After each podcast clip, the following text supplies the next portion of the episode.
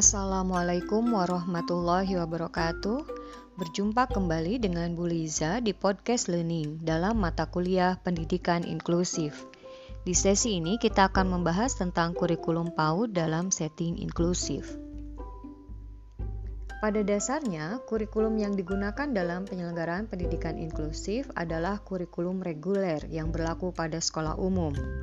Namun, karena hambatan yang dialami peserta didik berkebutuhan khusus sangat bervariasi, mulai dari yang ringan, sedang, sampai berat, maka pada implementasinya kurikulum reguler perlu dilakukan modifikasi atau penyelarasan sehingga sesuai dengan kebutuhan peserta didik. Masih ingatkah teman-teman apa itu kurikulum? Kurikulum adalah seperangkat rencana dan atau peraturan pelaksanaan pembelajaran yang mencakup pengaturan tentang tujuan, isi, proses, dan evaluasi.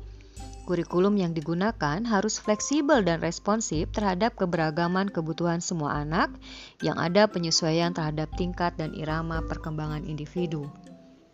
Kurikulum PAUD secara umum memiliki standar kompetensi anak usia dini, terdiri atas pengembangan aspek-aspek nilai agama dan moral, fisik motorik, sosial emosional, bahasa, kognitif, dan seni.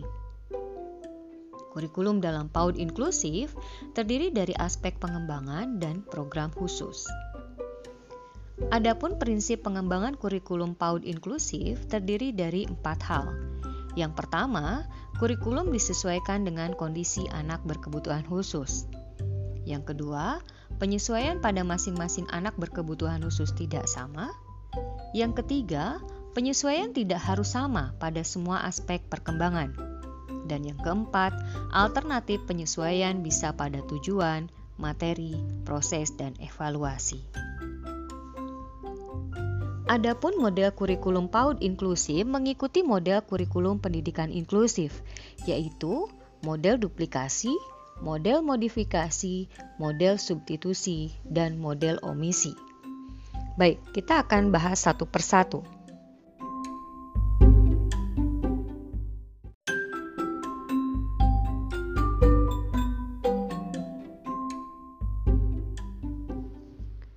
Pertama, model duplikasi di mana kurikulum ABK disamakan dengan kurikulum umum.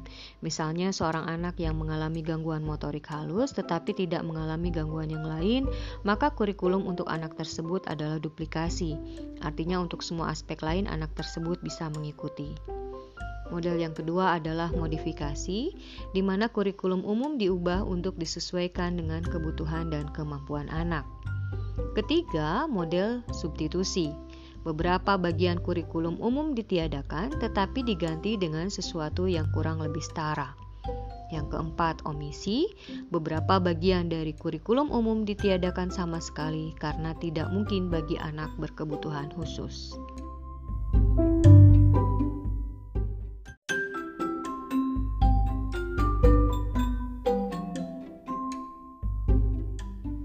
Penerapan model kurikulum dalam setting pendidikan inklusi harus memperhatikan keberagaman peserta didik berkebutuhan khusus sesuai dengan kemampuan intelektualnya, apakah di atas rata-rata, rata-rata, atau di bawah rata-rata.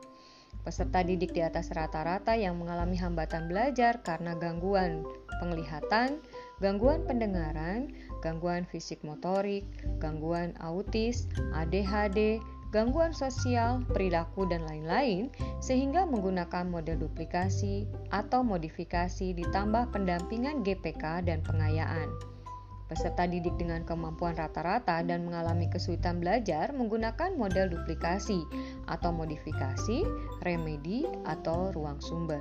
Sementara peserta didik berkebutuhan khusus dengan kemampuan di bawah rata-rata atau anak tunagrahita menggunakan model omisi ditambah kelas khusus. Demikianlah pembahasan kita tentang kurikulum PAUD dalam setting inklusif. Kita akan lanjutkan pembahasan di lain kesempatan. Terima kasih. Assalamualaikum warahmatullahi wabarakatuh.